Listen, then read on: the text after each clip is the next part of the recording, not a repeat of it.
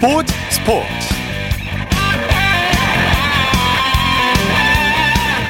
여러분 안녕하십니까? 아나운서 이창진입니다.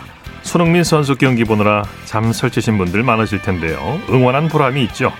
손흥민 선수 그야말로 전광석화 같았습니다. 경기 시작한 지 5분 만에 정규리그 9호 골을 터뜨렸는데요. 프리미어리그 득점 랭킹 단독 선두로 올라섰습니다 그것도 A매치 기간에 한국 대표팀에 소집돼 원정 2연전을 소화했고요. 대표팀에서 코로나19 확진자들이 나와 많이 힘들었을 텐데도 정신력으로 이겨내고 토트넘에 복귀한 뒤에 그것도 바로 열린 첫 경기에서 넣은 골이라 더 의미가 있는데요. 이런 손흥민 선수를 보면서 우리는 또 한번 용기와 희망을 얻게 됩니다. 자, 일요일 스포츠 스포츠. 먼저 손흥민 선수의 기분 좋은 골 소식으로 시작합니다. 중앙일보의 박린 기자와 함께합니다. 안녕하세요. 네, 안녕하세요. 토트넘 손흥민 선수가 맨시티를 상대로 또 골을 터뜨렸어요. 네, 그 프리미어리그 홈 경기에서 전반 5분 만에 선제 결승골을 터뜨렸습니다. 네. 어, 은돔벨레의 침투 패스를 받아서 어, 손흥민 선수가 왼발 슛으로 골망을 흔들었는데요. 어, 케인 선수가 중원으로 내려와서 상대 수비 시선을 빼앗았고요. 어, 뒷공간을 침투해 들어간 손흥민 선수의 움직임이 돋보였습니다. 네. 어, 손흥민 선수는 리그 9호 골로 득점 단독 선두로 올라섰고요. 토트넘은 후반 20분에 로셀소의 추가골을 묶어서 2대 0으로 승리했습니다. 네. 영국 현지에서 손흥민 선수를 향한 찬사가 쏟아졌다고요? 네, 팬들로부터 80% 지지를 받아서 경기 최우수 선수인 어, King of the Match에 선정됐고요. 네. 어, 영국 매체 데일리 메일 같은 경우에는 어, 토트넘이 시즌 최우수 선수를 보유했다. 또 이렇게 극찬을 했고 네. 어, 팀 동료 케인은 그 기회를 놓치지 않고 손흥민이 훌륭한 골을 넣었다. 또 이렇게 칭찬을 했습니다. 네. 맨시티 킬러라고 불러도 되겠어요. 맨시티를 상대로 통산 여섯 번째 골이죠. 네, 맞습니다. 뭐 2018-19 시즌 유럽 챔피언스 리그 8강전에서 3골이나 몰아쳤고요. 어, 이번에 벌써 맨시티를 상대로 여섯 번째 골입니다. 예. 어, 레스터시티 제이미 바디에 이어서 맨시티를 상대로 어, 두 번째 많은 골을 터트린 선수고요. 네. 어, 맨시티의 과르디올라 감독이 어, 손흥민이 뒷공간으로 쇄도하는 걸 알고 있었는데 어, 우리가 대응하지 못했다 이렇게 말했거든요. 네. 그 한마디로 그 알고도 당했다는 의미입니다. 네. 토트넘이 손흥민 선수를 위해서 전세기를 띄운 작전이 뭐 대성공한 셈이네요. 네, 맞습니다. 최근에 대표팀에 차출돼서 오스트리아에서 두 차례 평가전을 치렀고요. 뭐 오프닝 때도 말씀하셨지만 대표팀 선수 7명이 코로나19에 확진이 됐거든요. 예. 어, 토트넘이 손흥민의 안전과 휴식을 위해서 전세기를 띄웠고 어, 17일에 카타르와 평가전을 마치자마자 그 런던행 비행기에 올랐습니다. 네. 어, 덕분에 팀의 조기 복귀를 했고요. 어, 이번에 코로나19를 뚫고 결승골을 터뜨리면서 또 토트넘의 극진 대우에 또 골로 보답을 했습니다. 예. 자, 토트넘이 선두로 올라섰죠.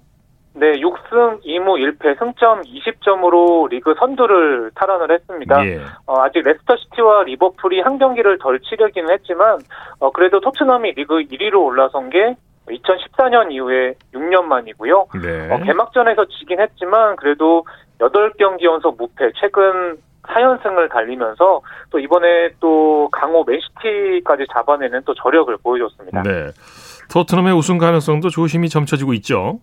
네, 맞습니다. 영국 매체 데일리 메일 같은 경우에는 시즌 4분의 1 정도를 소화를 했는데 어, 토트넘이 리버풀과 맨시티를 제치고 어, 가장 좋은 경기력으로 우승을 노려볼 만하다. 또 이렇게 분석을 했습니다. 예. 뭐 손흥민과 케인이 찰떡 궁합을 선보이고 있고요. 그리고 이적생 호이비에르와 맥일론이 기대 이상입니다. 그리고 네. 무리뉴 감독의 승부수도 주요하고 있고요. 어, 사실 토트넘의 마지막 리그 우승이 1961년인데 어, 토트넘 팬들이 60년 만에 또 우승을 바라고 있습니다. 네. 자, 토트넘이 이제 강팀들과 대결을 줄줄이 앞두고 있죠. 네, 리그에서는 30일에 첼시, 다음 달 6일에 아스널, 17일에 리버풀을 상대해야 하는데요. 어, 우승으로 가는 굉장히 중요한 어, 시험대입니다. 예. 빡빡한 일정을 극복하고 내년 2월까지 성적을 유지하는 게 중요해 보이고요. 어, 그에 앞서 주중인 27일에 어, 불가리아 루도고레츠와 그 유로파리그 경기를 통해서 어, 손흥민 선수가 시즌 12호 골에 도전을 합니다. 네. 코로나19에 확진된 축구 대표팀 선수들은 모레 전 세계로 귀국하죠. 네, 오스트리아 원정평가전에서 확진 판정을 받은 선수들이 있는데요. 그 대한축구협회가 마련한 전세기를 타고 26일에 어, 귀국을 합니다. 네. 어, 조현우와 이동준, 김문환, 나상호 등 그 확진 선수 4명 그리고 뭐 스태프 등을 포함해서 총 15명이 어, 탑승을 하고요. 네. 또뭐 안전 수칙과 방역 수칙을 잘 지키면서 이동을 해서 어, 도착하면 곧바로 치료 시설로 또 이송될 예정입니다. 네, 황희찬 선수 확진 판정을 받았는데 경기에 결장했군요.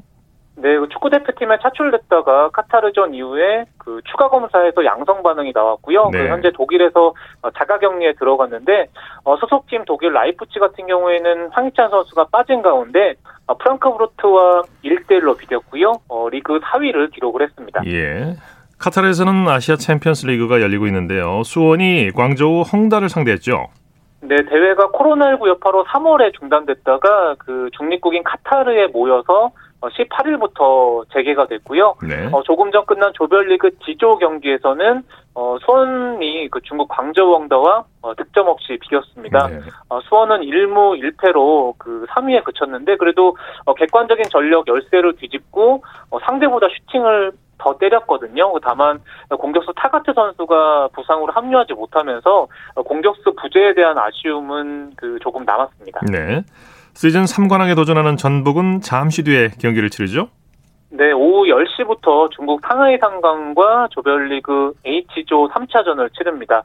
어, 리그와 FA컵에 이어서 어, 그 아시아 챔피언스 리그까지 3관왕에 도전을 하는데요. 지금 전북이 1무 1패에 그치고 있고요. 어, 대표팀에 차출됐던 손준호와 이주용 선수 같은 경우에는 음성 판정이 나왔지만 이번에 대회에 합류하지 않았거든요. 예. 어, 그래도 조금 전에 선발 명단이 발표됐는데 어, 구스타보, 바로우, 김보경, 어, 조규성이 선발 출전해서 어, 승리를 노리고요.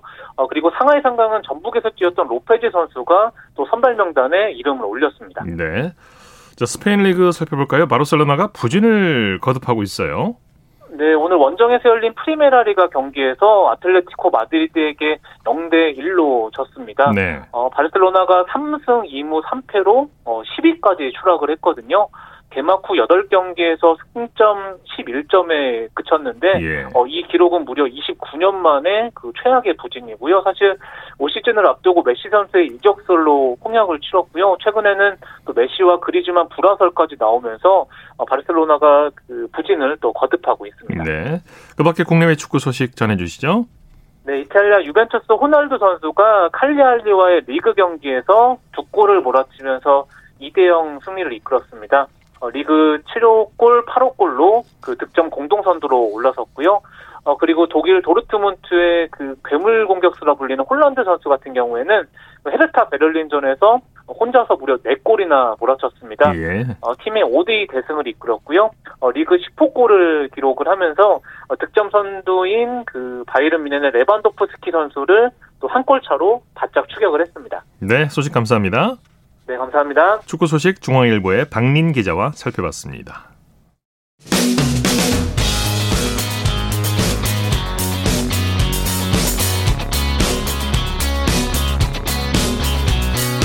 따뜻한 비판이 있습니다. 냉철한 분석이 있습니다. 스포츠 스포츠 일요일 스포츠 스포츠 생방송으로 함께하고 계십니다. 9시 29분 지나고 있습니다. 이어서 프로배구 소식입니다. 스포츠 동아의 강산 기자와 함께합니다. 안녕하세요. 네, 안녕하세요. 오늘 경기장 분위기는 어땠나요? 네, 오늘 휴일이었고요. 또 프로야구와 겹치지 않으면서 많은 관중이 경기장을 찾았습니다. 네. 여자부 경기가 열린 인천에는 463명, 남자부 경기가 펼쳐진 대전에는 551명의 관중이 입장했습니다. 예.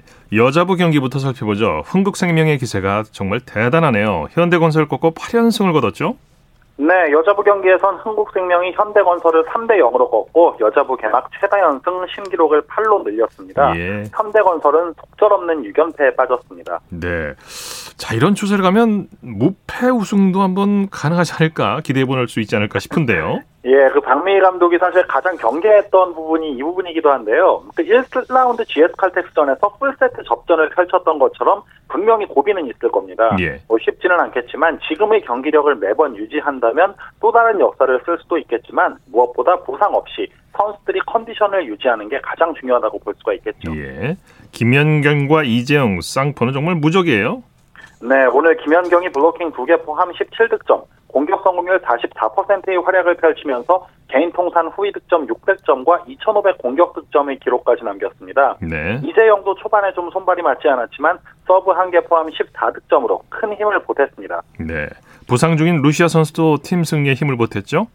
네, 사실 루시아의 몸 상태가 지금 완벽하지 않기 때문에 경기 중반에 김미연 선수와 로테이션을 돌기도 했는데요. 그럼에도 불구하고 오늘 블로킹 1개, 서브 2개 포함 9득점으로 힘을 보탰습니다. 네. 사실 김연경이 활약을 해주면서 루시아가 다른 외국인 선수만큼의 존재감을 보여주진 못하지만 충분히 백업을 하는 역할로 굉장히 좋은 활약을 보여주고 있습니다. 예. 8연승을 거둔 박미희 감독 승리보다 경기 내용이 더 좋아져야 한다 이렇게 얘기를 했는데 아직 100% 만족은 못하는 것 같아요.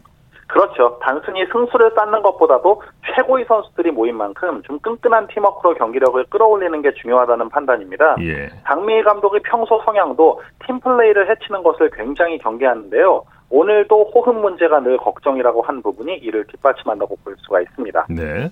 현대건설은 연패 탈출을 위해서 다양한 시도를 했는데 범실이 발목을 잡았죠. 네, 맞습니다. 오늘 한국생명보다 무려 15개나 많은 26개의 범실을 저질렀는데요. 오히려 공격 성공률은 37%로 36%의 흥국생명을 앞섰지만 고비마다 범실로 스스로 흐름을 끊고 말았습니다. 네. 아무래도 현대건설이 이다영 선수가 이적을 하면서 공격수와 세터 간의 호흡을 새롭게 맞추는 과정이 좀 길어지는 모양새인데요. 얼마나 빨리 이 문제를 해결할 수 있을지가 관건입니다. 네. 김연경 선수가 네트 논란에 대해서 입을 열었네요. 네, 지난 11일 경기였죠. 그 GS 칼텍스전부터 쭉 이어져 오고 있는 논란인데요. 잠시 김연경 선수가 이 문제에 대해 언급을 회피하다가 오늘 입을 열었습니다. 네. 뭐 본인은 신경이 쓰이지 않는다면 거짓말이고 여러 가지로 조금 힘든 점이 있었지만 최대한 신경 쓰지 않으려고 노력하고 있고요. 또 주변에서 많이 도와주셔서 잘 버티고 있다고 설명했습니다. 네. 남자부 경기 살펴보죠. 한국전력이 삼성화재를 상대로 극적인 역전승을 거뒀네요. 네, 한국전력의 기세가 최근에 무서운데요. 오늘 대전에서 열린 남자부 경기에서 한국전력이 삼성화재를 상대로 3대 2의 역전승을 거두고 개막 7연패 후 3연승에 성공했습니다. 네. 경기 초반에는 삼성화재가 기선제압을 했죠.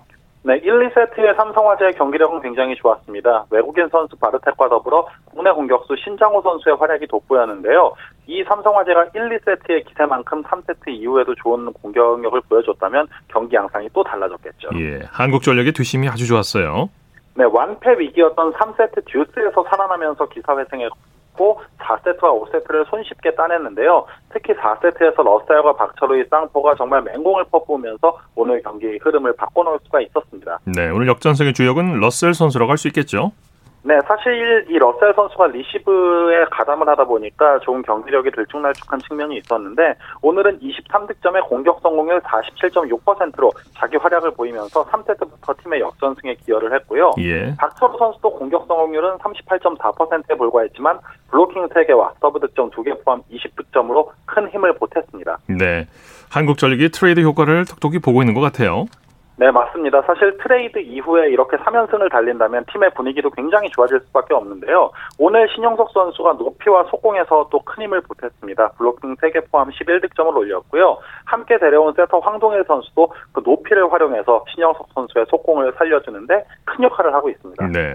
남자부 판도가 지금 흔들리고 있는데 프로배구 중간 순위 살펴보죠. 네, 남자부부터 살펴보죠. OK저축은행이 승점 21점으로 1위, 승점 20점의 KB손해보험이 2위고요. 승점 17점의 대한항공이 3위입니다. 좀 하위 그룹과 멀찌감치 떨어져 있는데요. 나란히 승점 10점인 우리카드와 한국전력, 삼성화재는 그 승수와 세트 득실률에 따라서 4위와 5위, 6위에 처져 있고요. 승점 8점에 처져 있는 현대캐피탈이 최하위 7위입니다. 네. 여자분은 승점 22점의 흥국생명이 단독 선두고요. 승점 15점의 기업은행이 2위, 승점 13점의 GS칼텍스가 3위, 승점 10점의 인삼공사가 4위고요. 승점 5점의 현대건설과 4점의 한국도로공사가 5위와 6위에 처져 있습니다. 네, 소식 감사합니다. 네, 고맙습니다. 프로배구 소식 스포츠 동아의 강산 기자와 함께했고요. 이어서 프로농구 소식 살펴보겠습니다. KBS N스포츠의 손대범 농구 해설위원과 함께합니다. 안녕하세요. 네, 안녕하세요. 남자 프로농구는 A매치 휴식기를 갖고 있죠? 그렇습니다. KBL은 현재 국제농구연맹이 정한 휴식기를 치르고 있습니다. 네. 원래는 바레인에서 이 아시아컵이 열려서 출전을 하기로 돼 있었지만 어, 코로나 상황으로 인해서 한국은 출전하지 않거든요. 어, 12월 2일까지 KBL은 경기가 열리지 않고 어, 대신에 내부 정비에 들어갈 예정입니다. 예. 반면에 여자 프로농구는 휴식기를 마치고 오늘 재개됐죠? 네, 그렇습니다. 11월 들어 휴식기를 갔던 WKBL은 오늘 부천에서 하나원큐와 KB스타스 간의 경기로 어, 본격적으로 시즌을 재개했습니다. 네. 오늘 경기 좀 의미가 있었던 게 WKBL은 올 시즌 첫 유관중 경기를 치렀거든요. 예. 어, 티켓이 판매되자마자 판매 가능한 좌석은 모두 예매가 됐다고 하는데요. 어, 팬들이 실제로 많이 몰려와서 어, 상당히 그 기대감이 얼마나 높았는지를 알 수가 있었습니다. 네. 어, 다만 마스크를 착용하고 있었기 때문에 육성 응원은 좀 불가능했었는데 어, 선수들은 그래도 이 관중들이 있으니까 더 힘이 난다고 입을 모았습니다. 네. KB스타스가 하나원 큐를 꺾었죠? 네, 그렇습니다. 이 가운데 원정팀인 KB스타스가 또 홈팀인 하나원큐를 81대 64로 꺾고 5연승과 함께 단독 1위에 올랐습니다. 예. 시작은 하나원 큐가 좋았는데 리바운드에서 KB스타스가 앞섰어요. 맞습니다. 오늘 1쿼터부터 하나원 큐를 상대로 KB스타스가 이 원활한 패스 플레이를 펼치면서 12대 아 20대 12로 크게 앞서갔습니다. 네. 어, 2쿼터 들어 하나원 큐가 강이슬, 강유림의 외곽을 앞세워서 좀 추격을 해보, 해보았지만 어, 결국엔 리바운드 싸움에서 밀리면서 패하고 말았는데요. 어, KB스타스가 리바운드 경쟁에서 43대 28로 크게 앞선 덕분에 승리를 거두었습니다. 네. 김민정 선수의 빈자리를 김소담 선수가 확실히 메워줬죠.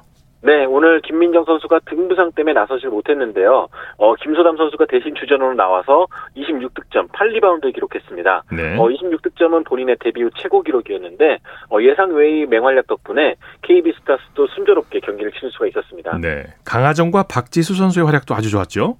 네, 주장을 맡고 있는 강아정 선수가 오늘 14득점에 리바운드 6개, 어시스트 7개를 기록했고요. 또 박지수 선수 역시 18득점에 리바운드 14개로 더블 더블을 기록했습니다. 어, 이 가운데 염윤아 선수도 오늘 성공적인 복귀전을 치렀는데요.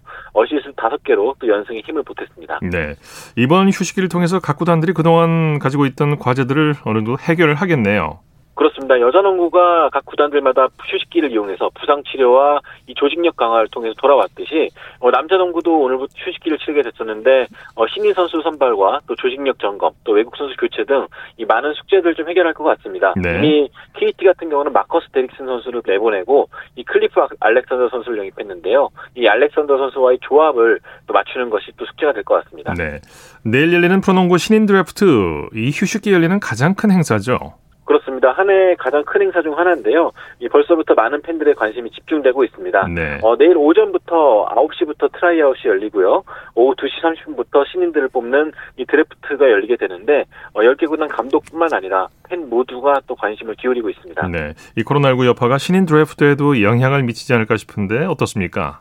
네, 맞습니다. 올해 한 해 동안에 어, 거의 아마추어 농구 대회가 전멸되다시피 하다 보니까 네. 어, 선수들이 좀 자신들을 어필할 기회가 많지 않았습니다. 그렇죠. 어, 그나마 10월과 11월에 열린 대학 농구 리그가 어, 조금이나마 자신들의 장점을 보여줄 수 있는 무대였는데요. 어, 그래서인지 각 팀 감독들과 코치 또 스카우트들까지도 분주했던 한 달이었습니다. 네.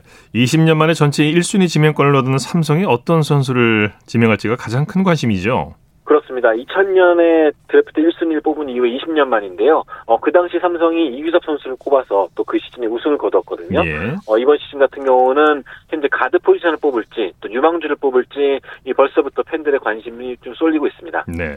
전체 2순위 지명권을 갖고 있는 KT 서동철 감독은 이미 구상을 마쳤다. 이렇게 얘기를 했네요. 네, 역시 아무래도 1순위를 삼성이 갖고 있다 보니까 이 삼성의 선택에 따라 좀 수동적일 수밖에 없는데요. 어, 현재 거론되고 있는 이 최고 유망주들 사, 를 두고서 좀 큰 틀에서 벗어나지 않는 차원에서 좋은 선수를 뽑겠다라고 계획을 밝혔습니다. 네. 이번 시즌에 가장 유력한 1순위 후보로 평가받는 선수는 누굽니까? 네, 지난 한 주 동안 좀 여러 선수가 좀 거론이 됐었는데요. 어, 현재는 3명으로 좀 좁혀진 상태입니다. 어, 연세대학교의 포인트 가드 박지원 선수, 고려대학교의 유망주 이우석, 그리고 고등학교만 마치고 프로에 데뷔한 선수가 있는데요. 이 제물포 고등학교의 포워드 차민석 선수, 이 세 명의 선수가 지금 1순위 후보로 꼽히고 있습니다. 네. 그 밖에 또 관심을 끄는 어떤 선수가 있습니까? 네, 이번 드래프트에는 최근에 연세대학교를 우승으로 이끌었던 대학리그 MVP 한승희 선수, 그리고 몽골 출신으로서 기여한 이근휘 선수 같은 경우는 어, 대학농구 최고의 슈터이기 때문에 또 많은 프로팀들이 관심을 보일 것 같습니다. 네. 또한 성균관대 양준우 선수 역시 어, 상위 지명이 예상되는 선수입니다. 네. 이번 시즌에 드래프트 최고의 변수를 꼽는다면요? 네, 아무래도 역시 다들 즉시 전력감으로 좀 보기 어려운 상황이기 때문에 좀 각 구단들마다 좀 멀리 내다보고 지명할 가능성이 높습니다. 예. 어, 따라서 앞에 제가 거론됐던 최고의 선수라 불렸던 세 명 선수 외에 다른 선수를 뽑게 된다면은 또 남은 팀들의 순위 선택이 좀 요동칠 가능성이 높기 때문에 어, 또 많은 팀들이 또 촉각을 곤두세우고 있습니다. 네. 개막을 앞두고 있는 NBA도 FA 시장이 열리고 있죠? 네, 12월 22일 개막을 앞두고 있는 NBA는 어, 최근 들어 이제 자유계약 선수 영입이 시작이 됐는데요. 어, 급하게 개막이 결정되다 보니까 보통 2주에 걸쳐 할 작업을 3, 4일 만에 좀 몰아치는 느낌입니다. 네. 어, 그만큼 또 영입 경쟁이 뜨겁고요. 또 한국과 미국의 시차가 정반대다 보니까 이 마니아들도 밤새 미국에서 들려오는 소식들을 듣기 위해서 또 SNS와 뉴스 사이트를 오가보면서 즐기고 있습니다. 네. 이미 많은 선수들이 계약에 합의를 했죠. 그렇습니다. 굉장히 많은 선수들이 계약을 했기 때문에 더 읊어드리면 시간이 지날 것 같아서. 어, 주요 선수만 좀 말씀드리자면은 이 고든 헤이워드 선수가 호네츠와 1, 1억 2천만 달러의 4년 계약을 맺었고요. 네. 또 LA 레이커스는 지난 시즌 최고 식스맨인 몬트레즐 해럴과 선- 계약하면서 또 전력을 강화했습니다. 네네. 재계약한 선수들도 있죠. 네, 이 토론토 랩터스의 포인트 가드 프레드 밴블릿 같은 경우는 좀 어느 팀에 갈지 관심이 집중됐던 선수인데 이 토론토 랩터스와 재계약을 결정했고요. 또 2003년에 데뷔한 최고의 슈퍼스타 중 한 명인 카멜로 앤서니 선수는 이 포틀랜드 블레이저스와 1년 재계약을 맺었습니다. 네. 이번 NBA FA 시장의 최대어로 꼽히는 선수는 누굽니까? 네, 역시 지난 시즌 LA 레이커스를 우승으로 이끌었던 앤서니 데이비스가 최대어인데요. 예. 어, 현재 재계약, 아니, 현재 시장에 나와 있는 상태지만 어, 많은 전문가들은 레이커스와 재계약할 것으로 보고 있습니다. 네. 이 FA 시장의 승자와 패자를 꼽는다면요? 네, 아직 장담하기는 어렵지만 이 우승 후보였던 미러키 벅스가 이 벌써부터 FA 시장의 패자로 꼽히고 있습니다. 역시 2년 연속 MVP인 야니스 아테토쿠보 선수가 곧 FA가 되는데요. 어, 이 선수를 좀 잡기 위해서는 좀 팀이 강해지고 있다는 걸 보여주고 또 팀 전력을 만족시켜줘야 되는데 아직까지는 시장에서 성과를 거두지 못했기 때문에 어, 벌써부터 좀 패자로 꼽히고 있습니다. 네. 소식 감사합니다. 고맙습니다. 프로농구 소식 KBS N스포츠의 손대범 농구 해설위원과 살펴봤습니다. 쳤다 하면 홈런이고 슛 골이고 각본 없는 한편의 드라마. 그것이 바로 그것이 바로 손에 잡힌 우승 트로피. 목에 걸린 그 배달 너와 내가 하나 되는. 그것이 바로 그것이 바로 그것이 바로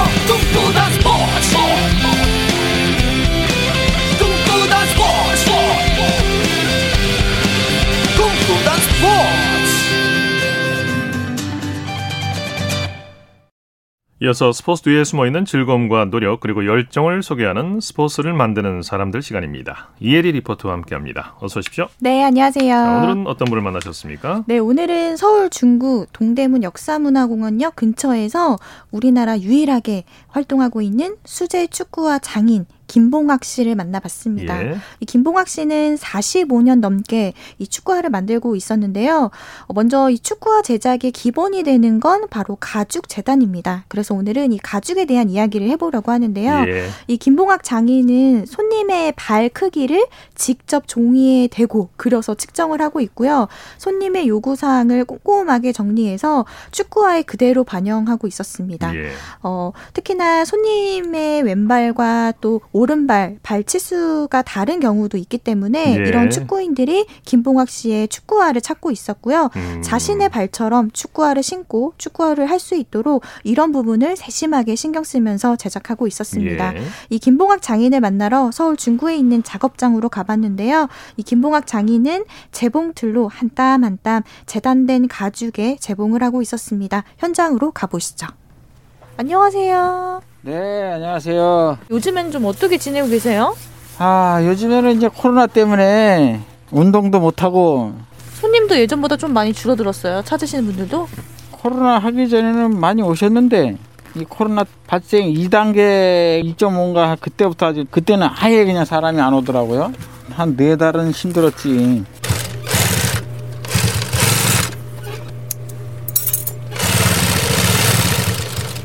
축구와 박음질은 뭘 더 신경 써야 되는 게 있어요? 곡선이 주로 많아가지고 다금질도 많아요, 이게. 기초 작업이 힘들어서 그렇지 해놓고 나면 그거는 저희는 그냥 가죽 잘라서 하는 거라 항상 뭐뭐 더 빨리 하고 싶어도 못해요.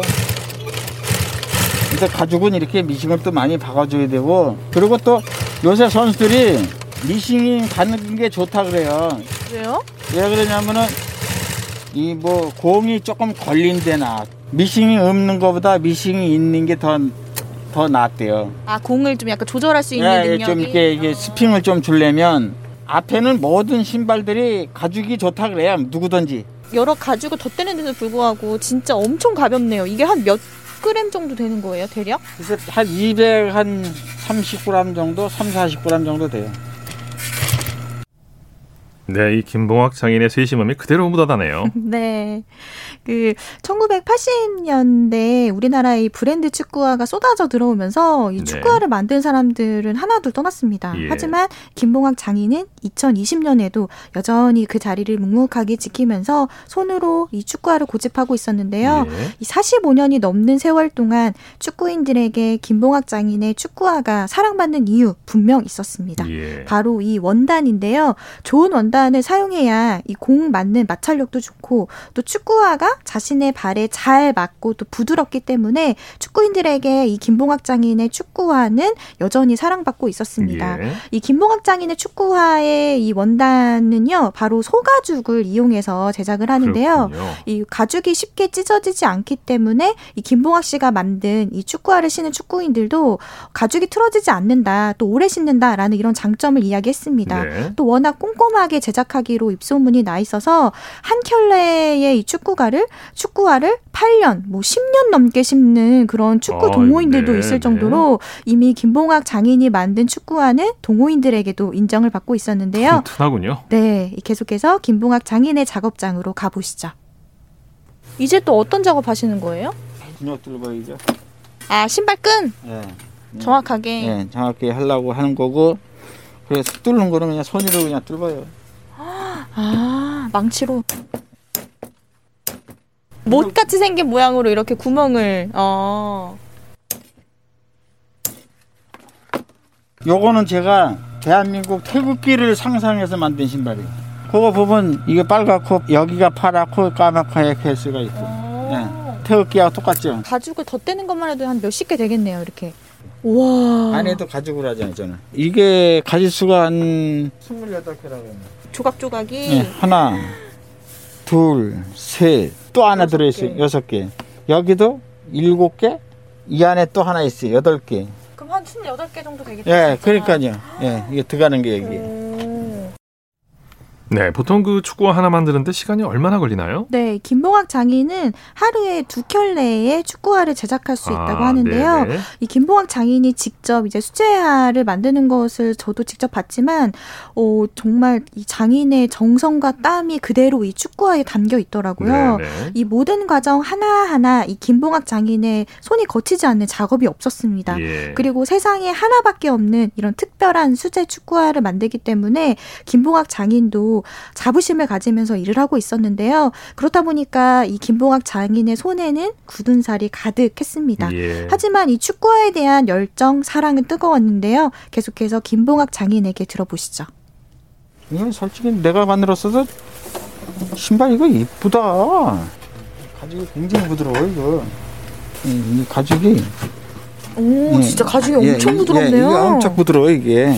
예, 곤색 가죽인데 이런 거 신고 공을 차면은 공 맞는 맛이 탁탁 틀려. 알아요. 공 찼던 사람들은 알아. 공 이렇게 차서 공 맛을 느낀 사람들은 내가 유상철이하고 대화를 나눠봤는데 하는 얘기가 그렇더라고요. 자기가 볼을 차면 소가죽으로 볼을 차니까 볼 멀리 가고 탄력 있다 이거예요. 아마 선수 생활하는 사람들 알아. 그래도 저 같은 경우에는 신발 구두약까지 갖고 다녀. 그래서 항상 구두약 닦아서 깨끗이 하고 다녀요. 저는 신발만큼은. 아, 근데 여기는 진짜 사장님의 역사가 다 묻어나 있어요. 가게 안에. 신발 옛날 거 다 이 위에 다 있어요. 보람은 제가 살아온 게 이렇게 끝까지 이걸 지고 여기까지 왔다는 게 참 대단하다고 생각해. 제가 해온 뒤에를 보면 이렇게 해올 사람 못 할 것 같아요. 이 안 물고 내, 내가 하면 할 것이다. 그래 지금까지 온 거예요. 그러니까 나는 자부심 있게 내 물건이 나가면 나는 장담하고 일을 해요. 예. 네, 이 김봉학 수제 축구와 장인의 이야기는 제가 다음 주에도 준비를 할 텐데요. 예. 다음 시간에는 이 축구화의 모양을 잡는 그런 비법 이게 네. 또 김봉학 장인의 또 비법이 있더라고요. 예. 그리고 이 미창에 대한 이야기를 해볼 텐데요. 많은 기대 부탁드립니다. 예. 스포츠를 만드는 사람들 이혜리 리포터와 함께했습니다. 수고했습니다. 네, 고맙습니다.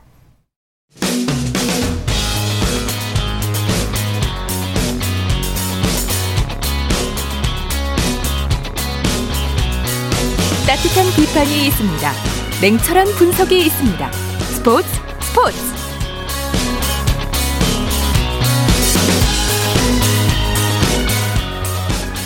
이어서 골프 소식 살펴보겠습니다. 스포츠조선의 김진회 기자와 함께합니다. 안녕하세요. 네, 안녕하세요. 김세영 선수가 LPGA 투어 펠리컨 위민스 챔피언십에서 사실상 우승을 예약했어요. 네, 2라운드에서 한 타 차 단독 선두로 올라선 김세영 선수는 22일 열린 3라운드에서 보기는 한 개로 틀어막고 버디 7개를 쓸어 담아 6언더파 64타를 쳤습니다. 예. 어, 중간 합계 14언더파 196타를 기록한 김세영 선수는 2위 미국의 엘리 맥도널드와의 격차를 5타 차로 더 벌리며 우승에 한 발 더 다가섰습니다. 네. 이 김세영 선수가 우승할 경우 지난달 메이저 대회 KPMG 위민스 PGA 챔피언십에 이어 20, 2020 시즌 2, 2승째이자 LPGA 투어 통산 12승을 달성하게 됩니다. 네. 어, 이는 통산 어, 25승의 박세리, 20승의 박인비에 이어 한국인으로는 세 번째로 많은 승수를 쌓게 되는 겁니다. 네. 어, 게다가 우승 상금 22만 5천 달러를 보태 현재 시즌 2위인 시즌 상금 순위에서도 1위로 올라서게 됩니다. 네. 또 올해의 선수상 부문에서도 1위를 꿰찰 수 있을 것으로 보입니다. 네. 특히나 이제 마지막 라운드에 강하고 역전의 여왕이라는 별명을 갖고 있는 김세영 선수라 우승 가능성이 아주 높은데요. 이 김세영 선수가 농구 황제 마이클 조단의 다큐멘터리에서 영감을 받아서 상승세를 달리고 있다고요. 네, 김세영 선수의 취미 중 하나는 넷플릭스나 유튜브 영상을 보는 것인데요. 네. 이 최근에는 1990년대 농구 황제 마이클 조던과 시카고 불스의 황금기를 그린 다큐멘터리 라스트 댄스를 몰아보기 시작했다고 합니다. 예. 이 김세영 선수의 시즌 두 번째 우승 도전에는 조던의 영감이 함께하고 있었습니다. 3라운드를 3라운드를 마친 뒤 김세영 선수는 라스트 댄스를 2편까지 봤다고 귀띔하며 조던은 스포츠의 전설이다. 보면서 많은 것을 배운다고 말했습니다. 네. 자, 골프 황제 타이거 우즈가 11살이 된 아들 찰리와 골프 이벤트 대회에 출전한다고요. 네, CBS 스포츠 등 외신들은 우즈가 아들 찰리와 함께 12월 미국 플로리다주 올랜도에서 열릴 PNC 챔피언십에 출전한다고 보도했습니다. 이 PNC 챔피언십은 PGA 투어 또는 LPGA 투어 선수들 중 메이저 대회와 플레이어스 챔피언십 우승자 20명에게만 출전권이 주어지는데요. 네. 이 특이하게 에, 가족과 함께 팀을 이뤄 치르는 일종의 이벤트 대회입니다. 네. 이 우즈는 아들 찰리와 함께 처음 이 대회에 출전하게 됩니다. 이 찰리는 지난 8월 주니어 대회에서 우승을 차지하는 등 어린 나이에도 아버지의 피를 이어받은 모습을 보여주고 있는데요. 이 우즈는 종종 찰리의 캐디로 나서기도 한 것으로 알려졌습니다. 네. 자, 얼마 전에 끝난 마스터스가 5개월 뒤에 또 열리게 되는데 미국 도박사들이 더스틴 존슨의 타이틀 방어 가능성을 높게 점쳤다고요.